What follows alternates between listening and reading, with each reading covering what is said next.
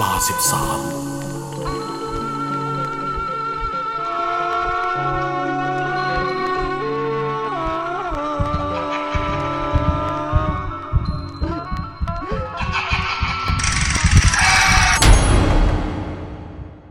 ผีห่วงที่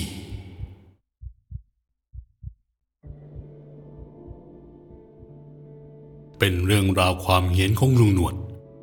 เจ้าของที่ดินขนาดสิบไร่ ที่ขนาดความตาย ก็ยังไม่อาจพรากทรัพย์สินของเขาไปได้ ลุงหนวดมีลูกทั้งหมดสี่คนครับ เป็นลูกชายสามคน และลูกสาวคนเล็กอีกหนึ่งคน แต่เมื่อลูกๆต่างแยกย้ายกันไปมีครอบครัว ความรักที่เคยมีต่อกันระหว่างพี่น้องก็ไม่ได้เหมือนเมื่อก่อนอีกต่อไป พวกเขาเริ่มแก่งแย่งที่ดินของผู้เป็นพ่อ เขาว่ากันว่าอย่างนี้ครับ เป็นเพอถูกภรรยาปันหู ให้แก่งแย่งที่ดินผืนนั้นมา เมื่อความโลภเข้าครอบงำส่งผลให้พี่น้องทั้งสี่คน แย่งชิงที่ดินกันอย่างเอาเป็นเอาตาย ว่าโดยที่ดินของลุงหนวดนั้น เป็นที่ดินติดกับแหล่งท่องเที่ยวธรรมชาติทำให้ลูกๆต่างอยากได้มาไว้ในครอบครอง ต่อมาจึงเกิดมีปากเสียงกันจนแทบตัดพี่ตัดน้อง จนกระทั่งสุดท้ายลุงหนวด แกถึงขั้นล้มป่วย ลูกๆก็ยังไม่ได้สำนึก กลัวจะไม่ได้มรดก จึงเที่ยวเขาออกบ้านลุงหนวดแกเป็นว่าเล่น เพราะว่าห่วงทรัพย์สินของพ่อ แต่ไม่เคยมาดูดำดูดีผู้เป็นพ่อเลยแม้แต่เพียงครั้งเดียว ลุงหนวดแกต้องช่วยเหลือตัวเองจนเมื่อเริ่มดูแลตัวเองไม่ไหว ก็จ้างพยาบาลพิเศษให้มาดูแล พยาบาลคนนี้อายุประมาณ 30 ปี อยู่กับลุงหนวดจนวินาทีสุดท้าย แต่ก่อนที่ลุงหนวดจะสิ้นใจได้เพียงหนึ่งวัน แกได้ให้พยาบาล โทรตามลูกทั้งหมด มารับฟังสิ่งที่จะต้องบอก ถ้าข้าตายไป ลูกคนไหนก็ตามที่เอาที่ดินผืนนี้ไปขาย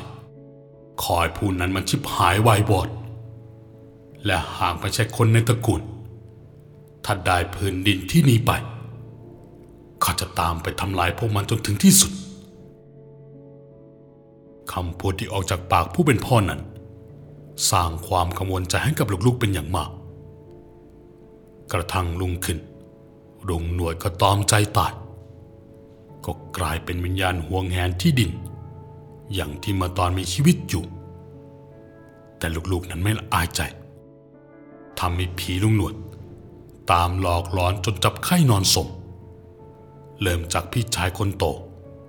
ขากลับจากคืนสวดอภิธรรม ขณะขับรถกลับบ้านเขาพบเห็นผู้เป็นพ่อ นั่งอยู่ที่เบาะหลังด้วยสีหน้าโกรธเกลียว ไม่ต่างจากน้องชายคน ที่ก็มีความรู้สึกว่าลุงหนวด ตามกลับมาด้วย ทั้งสองจึงจับไข้หัวโกรธ ผมร่วงเป็นยำหยองจนเพื่อนฝูงเอาไปหลอก แต่ลูกชายคนกลางจะหนักหน่อย เพราะชอบพูดไม่ดีกับพ่อลุงหนวดจึงได้มาปรากฏตัวถึงที่บ้านเขาเล่าว่าเห็นลุงหนวด นั่งหันหลังอยู่บนเตียงและพูดว่า ไอ้ลูกทรยศไม่เคยดูดำดูดีพ่อและโดนหลอกจนเกือบเป็นบาป แต่ยังไม่ถึงขั้นนั้นหรอกครับ แต่ก็กลายเป็นคนที่กลัวทุกสิ่งทุกอย่าง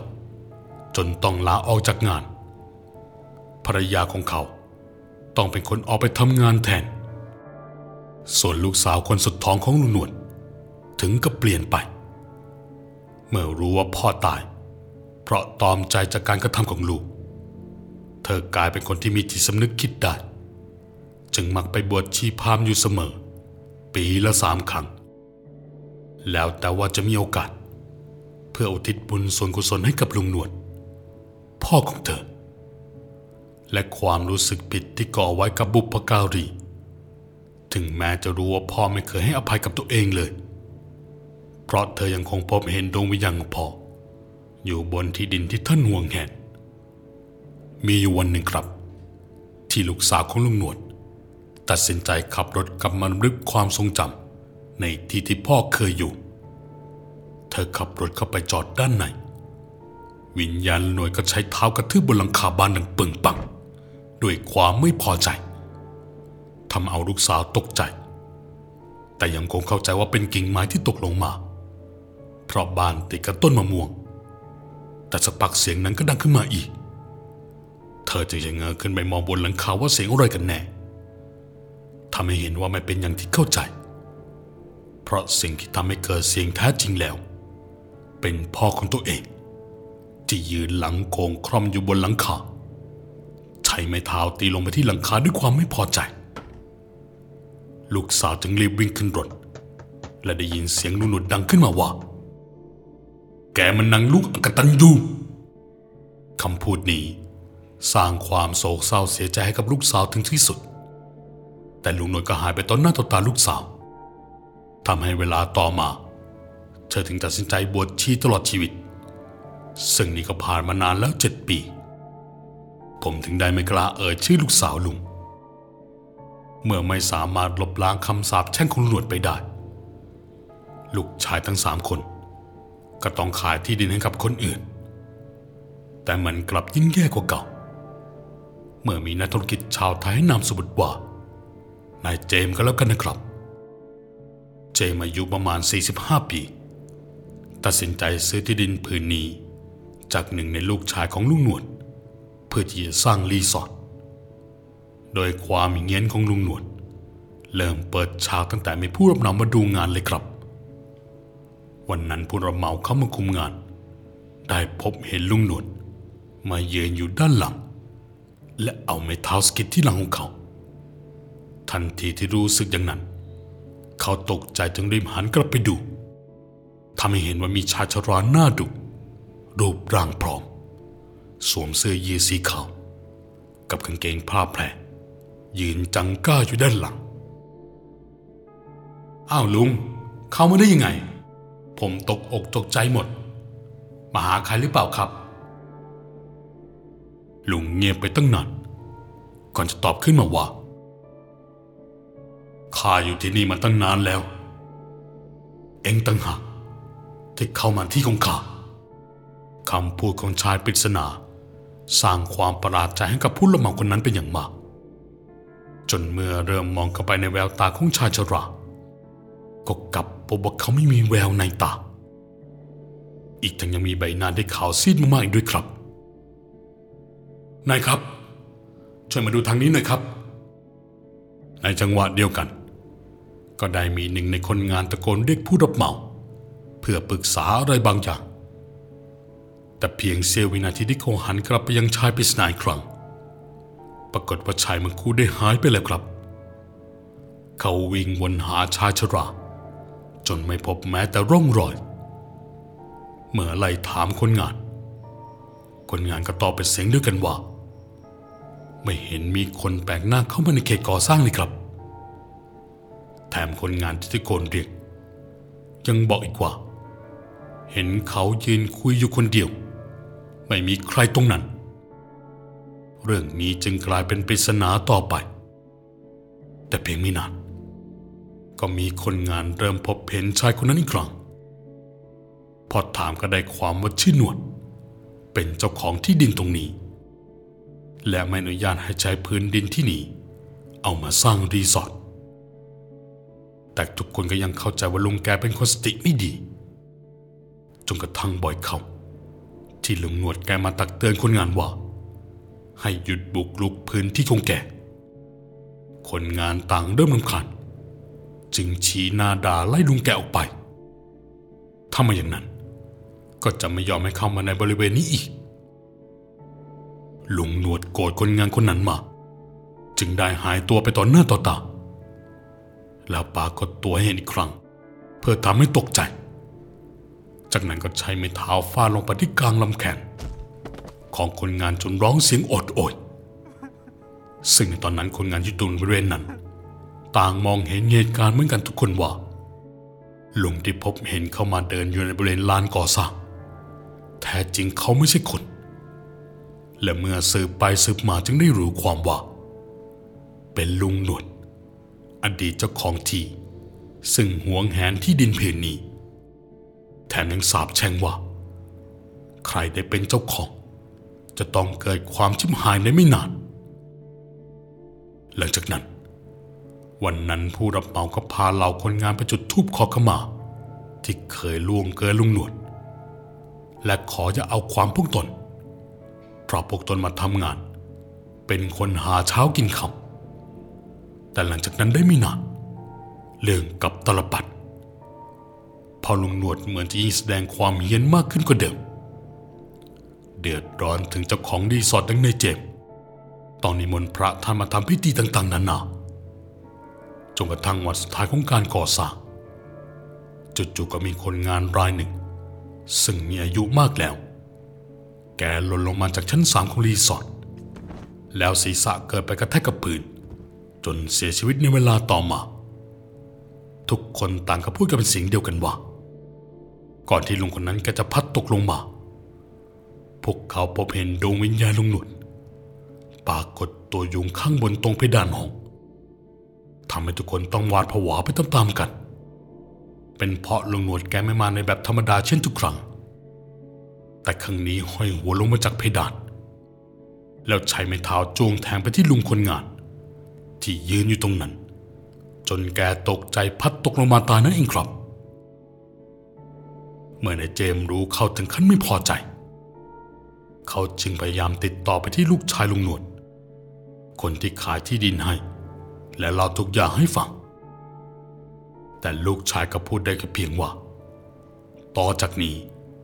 นายเจมส์ก็ทำบุญให้ลุงหนวดบ่อยๆทุกอย่างก็คงดีขึ้นเอง นายเจมส์ทำตามที่เขาแนะนำแล้ว หลังจากเปิดให้นักท่องเที่ยวเข้ามาพักในรีสอร์ทในคืนหนึ่ง มีลูกค้าโทรมาดาทอทั้งฝันว่าทำไมถึงเอาห้องผีสิงมาให้เขาพัก ลูกค้าเล่าว่า ช่วงที่สองมีเสียงเรียกให้ตื่น มองไปก็เห็นลุงแก่ๆมันนั่งยองๆอยู่มุมห้อง ทีแรกคิดว่าตัวเองตาฝาด หรือกำลังฝันไป แต่ร่างนั้น ค่อยๆกระโดดยองๆขึ้นมาเหยียบที่หน้าอกของลูกค้าทำให้เห็นในทันทีว่า เป็นชายแก่ใบหน้าดุทำสีหน้าไม่พอใจไปอย่างมาก แถมยังพูดอีกว่า กูไม่ยอมให้นอนหรอกออกไปจากที่ของกู จากนั้นก็ก้มหน้าลงมาแนบใบหน้าของลูกค้าแล้วถมน้ำลายใส่หน้า ตอนที่ดินหลุดออกมาได้ กลับพบว่ามีน้ำลายเหม็นเน่าเปื้อนอยู่บนหน้าตัวเองจริงๆ ก็เลยรีบวิ่งไปยังฟอน ต่อว่าและขอให้รับผิดชอบด้วยการคืนเงิน ต่อมาก็มีลูกค้าโดนผีลุงหนวดหลอกล้อนอีก เธอเล่าว่าในตอนที่กำลังอาบน้ำลูกค้าได้ยินเสียงแฟนหนุ่มสนทนากับใครก็ไม่รู้ เป็นนานสองนาน พอเธออาบน้ำเสร็จ เดินออกมากลับพบว่า แฟนนอนหลับไปแล้ว ส่วนทีวีก็ไม่ได้เปิดทิ้งไว้ก็นึกเอะใจ แต่พอมองดูดีๆ แฟนกำลังนอนลืมตาค้างอยู่ เหมือนคนที่ตกใจกลัวอะไรบางอย่าง เธอถึงเข้าไปปลุกแฟนด้วยความตกใจ ไม่กี่อึดใจต่อมา แฟนก็สปริงตัวเองลุกขึ้นมานั่งเล่าให้ฟังว่าโดนผีหลอก เป็นชายแก่ตัวผอม ถือไม้เท้ามาด้วย ชายคนนั้นไล่ให้ออกไปจากห้อง เขาก็ตอบกลับมาด้วยความกลัวว่า ใช้เงินซื้อห้องนี้มานอนแล้ว นั่นยังทำให้ผีลุงหนวดไม่พอใจ จึงหมุนหัวไปโฉงแล้วหัวเราะชอบใจ เขาทำอะไรไม่ได้ จึงได้แต่นอนตกตะลึงตาค้างอย่างที่เห็น เรื่องราวความเฮี้ยนเกิดไม่เว้นแต่ละวัน ผู้เขาพักบางคน ได้ยินเสียงคนเดินอยู่รอบห้อง เสียงนั้นดังทั้งคืน ถึงไม่เห็นเป็นตัวเป็นตน แต่คิดในทางที่ดีไม่ได้เลยครับ ผู้เขาพักบางคน โดนผีลุงหนวดมาเคาะเรียกหน้าห้องพัก พอส่องดูตาแมว เห็นเป็นคนแก่หน้าซีดกำลังยกศีรษะขึ้นจากบ่าได้แต่กรีดร้องอยู่ในห้อง เพราะถูกเคาะเรียกแบบนี้ทั้งคืน จนไม่ได้หลับได้นอน และไม่กล้าแม้แต่ออกจากห้องพัก เมื่อโทรไปหาฟอนก็ถูกตัดสายทิ้งตลอด พอรุ่งเช้า เขาก็จะเอาเรื่องกับเจ้าของรีสอร์ทนายเจมส์ก็ต้องออกมาขอโทษเป็นการใหญ่ แต่ทว่าลูกค้าคนนี้ไม่ยอมจบนำเรื่องไปเปิดเผยบนโลกอินเทอร์เน็ตทำให้ทางรีสอร์ทเกิดความเสียหาย ต่อมารีสอร์ทของนายเจมส์ จึงไม่ค่อยมีคนเข้ามาพัก ซึ่งบางคนเคยคุยกับนายเจมส์เป็นการส่วนตัวว่า ครั้งหนึ่งไม่ได้จองห้องพักไว้ เพราะตั้งใจเข้ามาขอดูห้องก่อน แต่พอขับรถเข้ามาจอดในตัวรีสอร์ทกลับมีความรู้สึกอึดอัดแบบหายใจไม่ค่อยออก แล้วตาเกิดไปสะดุดกับต้นไม้ต้นหนึ่งในรีสอร์ทเห็นชายชราขึ้นไปนั่งห้อยขาอยู่บนนั้น นึกในใจว่าชายที่เห็น คงเป็นคนงานตัดแต่งสวนของที่นี่ละมั้งด้วยความสงสัยว่า อายุมากขนาดนี้ บันไดไม่มี แล้วปีนขึ้นไม่ได้ยังไง เขาจึงรีบขับรถเข้าไปไกลๆจังหวะนั้นแทบชกคาพวงมาลัยเพราะจู่ๆชายคนนั้นก็เปลี่ยนไปจากเดิม เขามีขาที่ยืดยาวจนลงมาเกือบถึงพื้นเป็นภาพที่สยองและติดตาจนมาถึงทุกวันนี้ ทำให้เขาต้องรีบขับรถออกมาจากรีสอร์ทเมื่อนายเจมส์เริ่มไม่พอใจที่รีสอร์ทของเขา ยังคงถูกวิญญาณของลุงหนวดอาละวาดหนักเข้าทุกวัน